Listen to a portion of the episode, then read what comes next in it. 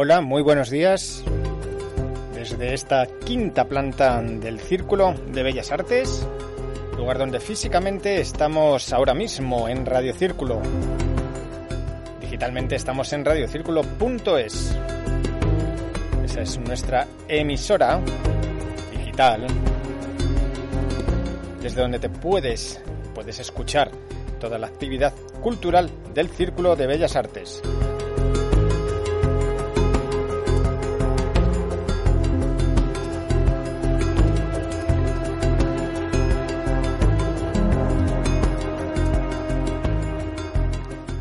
Y los viernes de 12 a 12 y media y en nuestro canal de iBox a la hora que tú quieras. En nuestro formato podcast, por supuesto. Seguimos desde hace muchísimos años dando voz al Círculo de Bellas Artes. Y en esta ocasión seguimos con el ciclo Diálogos para una innovación crítica. Los protagonistas de hoy son el profesor de Prehistoria y Arqueología de la Universidad Autónoma de Madrid, Javier Baena, y el publicista Tony Segarra. Interlocutores que van a hablar o que hablaron en su momento de no construir tradición y hablar sobre la variable del tiempo, como es para la publicidad o como es para la prehistoria. Segundo o un millón de años. Nosotros solo tenemos 30 minutos en este Ecos del Círculo, así que recibe los saludos de David Coello. Si quieres alargar el tiempo podemos eh, comunicarnos a través de nuestro correo que es eh, radio arroba círculobellasartes.com o a través de Twitter que es arroba radiocírculo. Pero recibe mis más sinceros abrazos y dejamos ya Ecos del Círculo en manos de, esta, de este diálogo entre Javier Baena y el publicista Tony Segarra. Ecos del Círculo, la actualidad del Círculo de Bellas Artes. Desde el punto de vista de un publicitario, de un publicista, yo prefiero llamarme publicista, eh, la innovación es una cosa muy clara, es decir, la, la innovación tiene que estar validada por el mercado. Eh, no, no es, es, tiene que ser un producto nuevo, un, un, un, servicio nuevo, digamos, algo que irrumpe en el mercado de una manera distinta a la habitual y que el mercado valida, es decir, que el mercado compra o que el mercado convierte en un producto, eh, digamos, de éxito de alguna manera. Eh, si no, no es una innovación. Es decir, una innovación necesita, digamos, el refrendo de, de la compra y, de la, y de la, del, del, digamos, del mercado como, como autoridad, que es una autoridad que nos rige y rige nuestros designios en, en mi trabajo. ¿eh? Por tanto, tendemos a pensar que hay mucha innovación en, el mercado cuando en realidad hay muy poca. ¿eh? Es decir, innovaciones reales, es decir, innovaciones que realmente triunfan, piensa que en los últimos años, con bastante, digamos, consistencia, de cada 10 lanzamientos que se producen en el mercado nuevos, 8 fracasan casi de inmediato. Por tanto, digamos, eh, de 10 intentos de innovación, probablemente, no todos ellos son innovaciones. Sí. De 10 intentos de innovación, 8 fracasarían y por tanto no son innovaciones. Hay mucha ocurrencia o mucha ideita o mucho invento que se confunde o que se camufla con el nombre de innovación y no es innovación. Luego hablaremos, supongo, de la tradición, pero yo, yo, yo lo que pienso es, hombre, el, el, destino o el cielo de cualquier innovación sería convertirse en tradición. Es decir, una innovación consolidada se convierte en, en, en tradición y pues, los, los, bolígrafos BIC. yeah. Eso, eso que en su día fue claramente una innovación, pues hoy es un clásico, pero esa es la innovación real. ¿no? Entonces, y eso es muy poco frecuente. Pero fíjate que no, no, no ha cambiado mucho, en, yo lo llevo a mi terreno, que es, eh, que es la parte de la evolución humana. Tampoco ha cambiado mucho no ha cambiado mucho. Uh, tiene ese componente de, de sanción social. Hay, habría que distinguir entre creación e innovación, pues son, son dos, dos, aspectos distintos. ¿no? La creación es, es, una ocurrencia, puede ser eso que comentabas tú. Uh, me ha surgido una idea, pero claro, para que se convierta en innovación tiene que tener una sanción, por así decirlo, social. Tiene que ser a, asumido, admitido. Claro. Uh, ¿Qué pasa, por ejemplo, yo que he trabajado con neandertales y sus, y sus antecesores? ¿no? ¿Los has conocido? Los, los, tenemos dentro, tenemos un poquitín, tenemos una chispita, ¿no? en torno a un 2, un 4%. Pero eh, el neandertal es un individuo que, que inventa cosas, es curioso. Inventa muchas cosas. Por ejemplo, inventan una industria parecidísima a la que hacen los sapiens en, en, en la zona de Sudáfrica hace 100.000 años. pero no se sanciona socialmente. Parece que no hay comunicación entre ellos, no parece que se admita, entonces se diluye en el tiempo, queda perdida. Nosotros ahora lo rescatamos, rescatamos basura, básicamente, trabajamos con basura. Eh, y sin embargo, el, Sapiens, lo que somos nosotros en el 98%, porque el resto es 2% neandertal, eso sí son capaces de, establecer ese filtro que, si te das cuenta, es muy parecido. A mí me recuerda mucho a lo que Wallace y Darwin eh, elaboran en, la selección de las especies, pero a nivel cultural. Aquí ya mm, eh, no se trata de que las especies se coman unas a otras y se seleccione aquel o aquella que está más adaptada, ¿no? Aquí es el elemento, el motor de evolución cultural. Para mí es fundamental eso. Yo utilizo siempre la, imagen de Darwin para el mercado también. yo creo que el, mercado capitalista, que me parece que es la, digamos, la mejor de las invenciones hasta ahora en cuanto a sistemas, ¿no? en términos de redistribución, eh, tiene que ver con eso, tiene que ver con, con, hay algo en el mercado y yo peleo por encontrar una solución a ese algo que hay en el mercado que sea mejor y que la supere de alguna manera. Es decir, cualquiera que lanza una nueva marca o un nuevo producto al mercado cree, luego es verdad que la mayoría de las veces se equivoca, que está mejorando la especie anterior, que está mejorando el producto anterior, ¿no? Porque, porque si no, el público no lo va, como tú dices, a sancionar, ¿no? Por lo tanto, también hay un darwinismo salvaje en el, en el mercado. Y eso yo creo que al final consigue, a veces de una manera un tanto degenerada, es cierto, pero consigue que se vaya, se vaya perfeccionando cada categoría. ¿no? Fíjate que a nivel, a nivel cromosómico funciona igual el proceso evolutivo. Es decir, que cuando Darwin o Wallace eh, formulan digamos, el origen de la evolución de las especies, eh, lo plantea desde, una forma muy macroscópica. Ellos se va, a Darwin concretamente se va a mirar las especies, las examina, estudia etología, hace mucho de eso, pero no, explica genéticamente las causas que luego se han ido completando a nivel genético y con la epigenética, que son muy interesantes. A lo mejor son muchas palabras, pero lo que quiero decir es que, en el fondo, em, esas innovaciones que parten de una creación, que puede ser oportunista, puede ser fruto de la locura, vaya usted a saber por qué, digamos, son elementos que producen todo, todo el cambio que va a venir a partir aproximadamente de hace unos 200.000 años. Mm, quizá más. Mm, eh, si estuviera aquí mi amigo Eudal Carbonell diría, no, mucho más atrás. No, pero realmente es, el motor que nos ha llevado a ser lo que somos.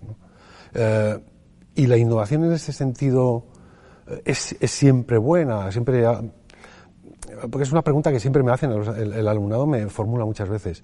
Y digo, es que, es que no introduzcáis conceptos maniqueos. Es que tú no te puedes plantear si las cosas. El trilobites pensaba que era bueno o malo eh, sufrir un proceso de evolución desde el paleozoico. Hombre, para él individualmente era muy malo porque se extinguió, ¿no? Pero a, escala de lo que nosotros somos hoy en día, no hay buenos y malos, simplemente hay evolución, ¿no? Que eso lo decían también los, los maestros evolutivos, ¿no? Es verdad que hay una, por lo menos en mi, en mi, territorio, hay una cierta sacralización hoy de la innovación que yo creo que tiene que ver con que vivimos en un, yo, no, yo claro no lo sé, pero tengo la sensación de que vivimos en un momento como de transformación casi civilizatoria, ¿no? de paradigmática. ¿no? Y sobre todo influida, o provocada por lo digital o por la digitalización, que, que, de alguna manera obliga como la reconstrucción del mundo en otro lugar. ¿no?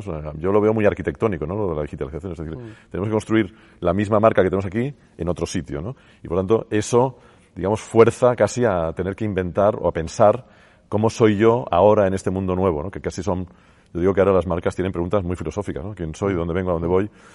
Eh, y deberían pensar en, en términos filosóficos. De hecho, en, algunas, en algunos mercados se empieza a contratar a filósofos, es muy interesante, antropólogos y seguramente arqueólogos también en, compañías, porque bueno, al final son los que tienen la, distancia suficiente como para ver el, proyecto.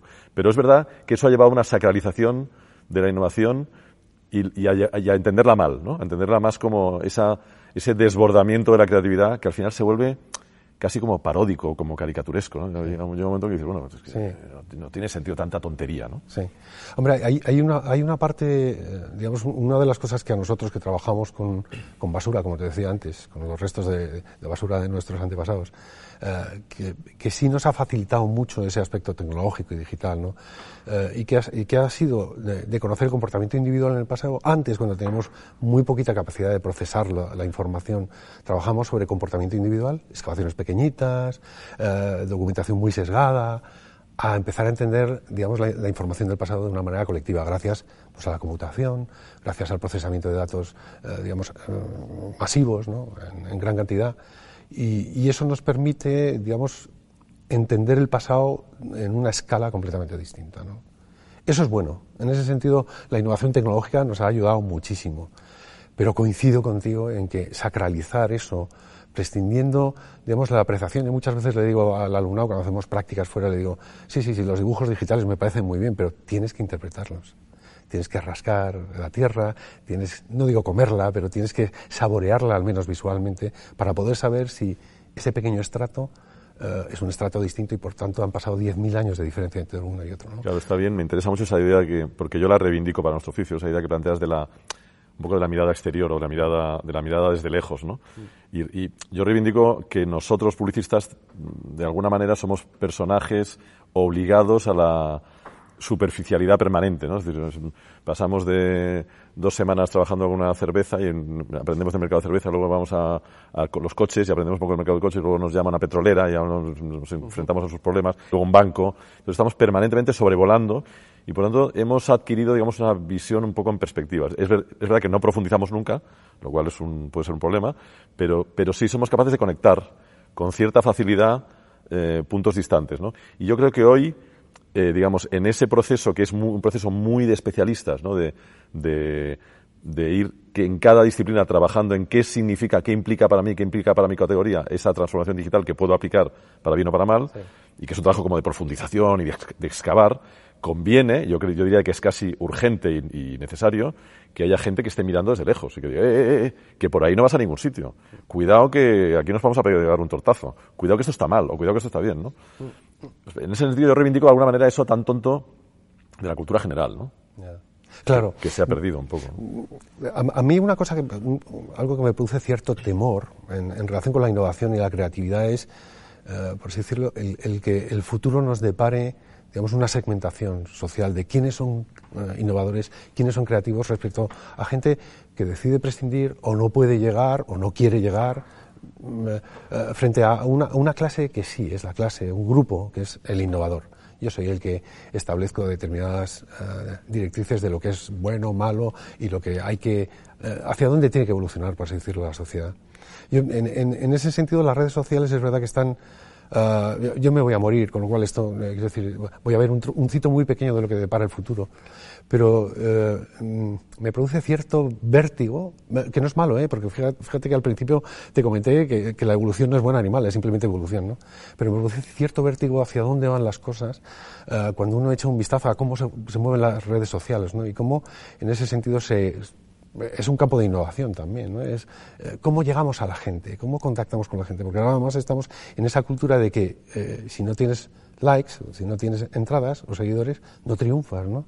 Entonces la gente está innovando mucho en, ese sentido de una manera, yo creo que un tanto superficial. Dímelo si en, creación publicitaria también va un poco por esa línea, ¿no? Sí, sí, yo creo que hay, claro, aquí el, el riesgo no, es, es, yo creo que al final el riesgo es no construir tradición. Es decir, yo creo que alguien, o sea, yo creo que al final el, proceso es innovo hasta que esa innovación se convierte en tradición, porque creo que lo deseable es construir tradición, que es un poco lo que lo que basa, lo que fija, lo que lo que al final lo que construye. Si hay que construir, hay que construir sobre cimientos, no sobre fundamentos, ¿no?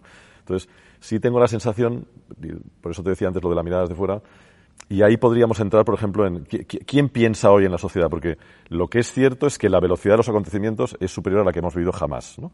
Por tanto, hay una dificultad enorme en pensar al mismo tiempo que la cosa avanza, ¿no? Entonces, ¿quién está pensando? Yo creo que ahí tenemos que hablar pues de la cultura en general, es decir, de lo, de lo que siempre ha pensado que hoy tendríamos que, la filosofía, el arte en general, que hoy deberíamos mirar como aquellos que nos están eh, advirtiendo o, guiando en esa carrera un poco desenfrenada hacia no sabemos muy bien qué, ¿no? Ya, ya. Eh, eh, lo que pasa es que ya sabes que las nuevas generaciones tienden a rechazar la tradición. ya. Eh, ahí se produce un enfrentamiento que ha sido histórico, o sea, no es nuevo. Eh, yo no sé qué pasaba en la prehistoria, pero me imagino que en eso no hemos cambiado mucho, ¿no? Entonces, eh, siempre que pretendes conservar el griego como un valor, por ejemplo, lo digo por un, aspecto latín, eso son lenguas muertas, eso no me interesa. Eso lo percibes de alguna manera en, cierta reacción hacia lo que pretendes, digamos, pretendes poner en valor eh, digamos, los beneficios de una tradición, ¿no? o qué nos ha, aportado. Eh, yo la percepción que tengo, y no, no, es como prehistoriador, porque en ese sentido digamos, nuestra información está muy segmentada, ¿no? no llegamos a ese detalle, ¿no? Pero las generaciones, como padre de cuatro hijas, sí te, sí te puedo decir que sí. Siempre notas esa especie del no por delante por el hecho de que ser antiguo. Todo lo que es antiguo y las tradiciones suelen tener cierto peso histórico, cierta antigüedad, ya es un no delante. No, es que eres un carcamal, no, esto, no, no, esto no. Y ellos imponen o quieren imponer a través de, la de sus innovaciones una tradición de un, tempo muy cortito, muy cortito. Para ellos la tradición a lo mejor tiene un, un, un lapso temporal muy corto. Ya, es, yo creo que la gran novedad es esa, es lo del tempo. El, el, el, digamos, el ciclo del que hablas es el ciclo de siempre. ¿no? Sí, lo romántico sí. reacciona, Sí, exacto, lo, exacto. clásico reacciona. es decir, Exacto, digamos, la historia del arte es una historia de reacciones. ¿no? Exacto. Del arte occidental. Yo creo que, que ahí tenemos, digamos, este concepto histórico de la evolución es distinto en, otra, en otros sitios. ¿no? Pero sí creo que tiene que ver también con la edad. ¿eh? Yo, yo- yo- yo- yo me reconozco, me, me reconozco claramente en ese no, no, no del que tú estás hablando en un momento en el que no había digitalización y sin embargo yo protestaba, digamos, contra, en mi oficio, por ejemplo, pues contra la tradición que representaban mis mayores y que yo quería romper, ahora con 59, pues eh, siento que sin un conocimiento previo de lo que ha ocurrido es difícil eh, edificar, aunque solo sea eso. Es decir, eh, de hecho es difícil innovar. ¿no? El, eh, para mí es difícil hablar de innovación sin hablar de Ferran Adrià, que es una, perso- una persona a la que admiro y al mismo tiempo, eh, digamos, me meto en sus líos y son líos tremendos. De, es un, digamos, un innovador patológico y él siempre habla de que no hay creatividad sin conocimiento. ¿no? Eh, o sea, si realmente quieres hacer algo nuevo, más vale que conozcas lo que han hecho antes que tú Ya. todos los cocineros del mundo. Por lo tanto, él, digamos, ha, se ha acabado convirtiendo en un, erudito de la cocina, casi hasta, bueno, trabaja con Eduardo Carbonell y con, Sí. ¿no? casi hasta el in- inicio de los tiempos, porque esa es la única manera que él encuentra de poder ofrecer alguna cosa que realmente no haya ocurrido nunca. ¿no? Y se da cuenta de la enorme dificultad en el momento que tiras para atrás. ¿no?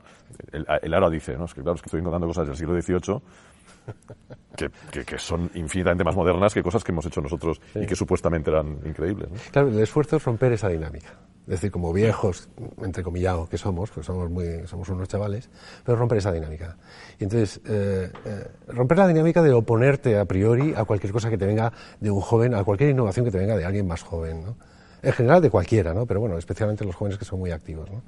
Y entonces, estudiarla con, con mucho cariño, eh, eh, prescindir de ese enfrentamiento, mm, digamos, patológico que ha tenido la diferencia de edad, y si es buena, asumirla. Y decir, adelante. Si es buena desde tus principios, que también son muy relativos, ¿no? Pero si tú crees que puede ser positiva, asumirla. Es muy difícil, es muy difícil. En general, en las, charlas, en las discusiones, yo que tengo cierta capacidad de tener que dirigir ámbitos, eh, sorprendo muchas veces a la gente que trabaja conmigo, porque les escucho en silencio. Eh, ellos saben que pienso um, diametralmente en una posición diametralmente opuesta, y les digo, sí, tienes razón les descoloca mucho a la gente. Yo creo que esa es una buena estrategia de cara a la innovación juvenil eh, que tenemos que hacer los que tenemos ya algunos años, ¿no? Eh, y bueno, a ver, a ver qué resulta, ¿no? Yo por lo menos la he puesto en práctica. Yo tengo la sensación y, y también reconozco que me disciplino para ello y intento, intento no ser un viejo cascarrabias, ¿eh? pero, pero tengo la sensación muy clara ¿eh? y muy evidente de que la- los jóvenes, los jóvenes que nos ha con los que nos ha tocado convivir, forman una, una generación extraordinaria. ¿eh? Extraordinaria. Y, y- y te diría que más, yo tengo también tres hijas, 29, 25, 20, diría que cuanto más jóvenes, más me asombran, más me iluminan, más me, ma- les veo más sueltos, más potentes, más... Creo que viene una generación energética, fuerte, de gran talento, muy bien formada. Por ejemplo, los veinteañeros ya en, en esa, en esa idea de, vale, de acuerdo, ya he entendido que no me vas a solucionar. Esa, esa, un poco esa idea de la queja por la oportunidad mm, que no me estás dando, que tienen un poco los más mayores. En los veinteañeros ya es, no, no, ya he entendido que, que, que- que esto es un desastre, que no me vas a ayudar y me lo voy a montar yo. Entonces hay una especie de mezcla de emprendeduría hedonista, una, una, una, una, una, eh, comprensión muy clara de que tienen que di- divertirse por- para hacer lo que tienen, para lo que les gusta hacer, porque solo divirtiéndose serán muy buenos y trabajarán mucho. Es decir, una, una comprensión muy adulta y muy madura de lo que viene. Por lo menos a mí me da la impresión, o quiero creerlo, ¿eh? yo también, también te digo, del mismo modo que me disciplino para ser optimista y para ser, para no ser un, un refunfuñón, igual me lo estoy creyendo, ¿eh? Pero tengo, a mí, me, a mí realmente los jóvenes me asombran, en el buen sentido de la palabra. Eh, yo no voy a hablar mal de mis hijas, yo estoy de acuerdo contigo. Es verdad que yo, yo, yo, a pesar de la disciplina que también trato de practicar, de no ser un viejo cascarrabias, ah, sí me fijo muchas veces en, en- en- en lo que creo que no son grandes virtudes, ¿no? Y, ve- y veo que una cosa que tenían que... Esto me recuerda a una canción de Cat Stevens, ¿no? Father and Son, ¿no? Es, es- es un clásico, ¿no? Relájate, piensa, piensa un poquito, piensa un poco. Eh, si yo acepto, eh, digamos, tus propuestas y la innovación que viene de ti, piensa que a lo mejor cosas que ya se han hecho no son tan malas, ¿no? Eh, uno, uno puede innovar en muchísimas cosas, pero el salmorejo es el salmorejo, diablos, no me, no me lo cambies, ¿no? Yo te- hace, hace poco he tenido discusiones hasta con eh, irrupciones de determinadas especies en el salmorejo. Uno lo prueba y, y si está mejor, está mejor, pero no le llamas salmorejo, le llamamos de otra forma, ¿no? Bueno, justamente cogiéndolo de salmorejo, eh, yo creo que la tradición, para mí la tradición tiene que ver con el, con el permanente perfeccionamiento. Sí. Es decir, el salmorejo nunca se ha quedado igual. Ahora alguien, un cocinero te diría, el salmorejo original y el que hay ahora, que no sé si es mejor o peor, son salmorejos distintos a pesar de seguir la misma receta. Es decir, porque, bueno, al final hay un, hay una, hay un, hay un, digamos, una visión del tiempo, un gestalt, hay algo que te, ¿no? Pues le pongo menos grasa porque, yo qué sé, porque ya de un modo intuitivo ya hago eso, o le pongo más no sé qué, o el tomate ya no es tan bueno y por tanto le añado no sé cuánto. Es decir, eso va cambiando. Yo creo que la tradición contrariamente a lo que creemos, es con- constantemente móvil. Es decir, se va, se va permanentemente perfeccionando porque tiene que ver con la perfección. Tiene que ver con ese ma- maestro de sushi japonés, el Giro, ¿no? Del, del- del documental, que lleva toda su vida haciendo nigiris, que piensa que no ha conseguido hacer el, el nigiri perfecto y que toda su vida es a ver si hoy, a ver si hoy, a ver si hoy, que le pasa a Miguel Ángel, le pasa a cualquier artista, le pasa a cualquiera, ¿no? Quiero decir que, que al final hacer las cosas perfectas es imposible y por tanto implica un constante, una constante mejora, ¿no? Sí, sí. Pero yo creo que es una clave que ha surgido, ¿no? Lo, de, lo del tiempo. Cuando una, las tradiciones, no somos tampoco conscientes de ellas, ¿no? Porque nuestro, nuestro tiempo que vivimos, 80, 90 años, claro, ah, ahí una tradición te llega y tú en esa especie de perf- perfeccionamiento puedes dejar algo, una ligerísima modificación. Pues uso estos tomates, en el caso de Salmorejo lo he cambiado. Eh, pero, fíjate que el, tiempo de una tradición tuyo es muy limitado. Los que trabajamos con millones de años, eh, tenemos un- una, perspectiva, es curioso, además es todo muy saltacionista, ¿no? En evolución, eh, pasa en paleontología también, los cambios, estoy seguro que han sido graduales, ¿no? A través de pequeñas innovaciones, de creaciones que se convierten en, en pequeñas tradiciones, ¿no? Pero no somos capaces de ver esa graduación. No, no somos capaces de ver cómo cambian las cosas poquito a poco. Es verdad que manejamos entidades discretas que, eh, que te marcan, digamos, un estándar global, ¿no? No es capaz de ver el comportamiento individual, ves un comportamiento siquiera de eras, ¿no? De periodos muy largos, ¿no? Y el tiempo es fundamental a la hora de hablar de, de esos, eh, digamos, de los cambios que pueden introducir innovaciones, pues si no tenemos en cuenta esa variable temporal, no, no vamos a entender cómo han sido y cómo pueden llegar a serlo. ¿no? Me parece que es verdad, es verdad, pues, es, verdad absoluta que cuando, claro, el tiempo cambia cuando- se- según cómo lo contemplas, ¿no? Pero volvemos otra vez a esa idea de distancia, ¿no? Es decir, está claro que tú obligatoriamente contemplas cualquier, cualquier cosa que yo te dijera sobre publicidad, lo contemplarías de un modo que a mí me, me resultaría muy útil en términos de, de, pues eso, de, de- de mirada global, ¿no? Es decir, pues, bueno, pues esto conecta con algo que la humanidad lleva haciendo desde y estas cosas, eh, digamos, ayudan, ¿no? Hablabas del salmorejo y de pronto me he acordado, eso que siempre, siempre dicen los cocineros, hombre, es que el tomate llega a sí, siglo XVI, XVII, o sea, realmente sí. es una fruta exótica. Sí, sí. Y nos- que parece que no se pueda entender el Mediterráneo, la pizza o el gazpacho sin el tomate, no, pues no, resulta que no, que- que, eso, eso pasaba con el... Claro, hay un restaurante en Córdoba, eh, Nor, que trabaja con cocina eh, mozárabe Sí. previa al descubrimiento de América. Claro, ni tomate, ni chocolate, ni, El ni gazpacho. maíz. ni- Pasa con el gazpacho, ¿no? Que Claro. te sirven un gazpacho que no lleva tomate y dices, ¿esto es gazpacho? Sí, y te llama la atención. Eh, sí, a fíjate, a mí, a mí cuando, cuando has apelado un poco a eso del pasado, ya, eh, ya con esto acabo, eh, me recordaba un poco esa relación de Neandertales-Sapiens, ¿no? Porque los Sapiens, es, curioso que han tenido una... Hay, un concepto mu- muy interesante que es flexibilidad cultural que en el fondo yo creo que está, está un poco... Fíjate que te he, dicho- te comentado que los neandertales creaban cosas nuevas, eran capaces... No innovaban porque no se extendían, no se sancionaban socialmente. La, la- la diferencia es que los, los sapiens hacen cosas, hacen útiles igual que los neandertales. Los evalúan y eh, no se convierten en tradición. No me sirve, lo dejan y empiezan a crear nuevo y crean sus propias innovaciones. Es curioso. Al final los sapiens son aquellos que consiguen establecer un mercado, ¿no? y, los, y los neandertales probablemente sean gente más imaginativa. Es una buena lección, ¿eh? Sí, Gente sí, más sí. imaginativa y más, y más creativa probablemente, pero que no fueron capaces de consolidarlo. Al final, griegos y romanos también hay un poco de eso, ¿no? Me quedo con esa idea.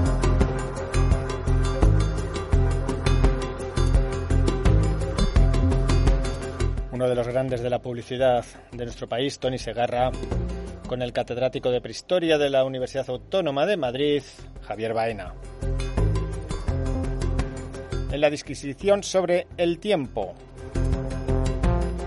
Así ha sonado en este Ecos del Círculo en radiocírculo.es. Puedes escucharnos en nuestros podcasts eh, alojados en nuestro canal de iBox, a los cuales puedes entrar a través de nuestra web o escucharnos en directo lunes y viernes a las 12 del mediodía en esta sintonía digital. Un abrazo de David Coello. Ten muy buena semana. Adiós.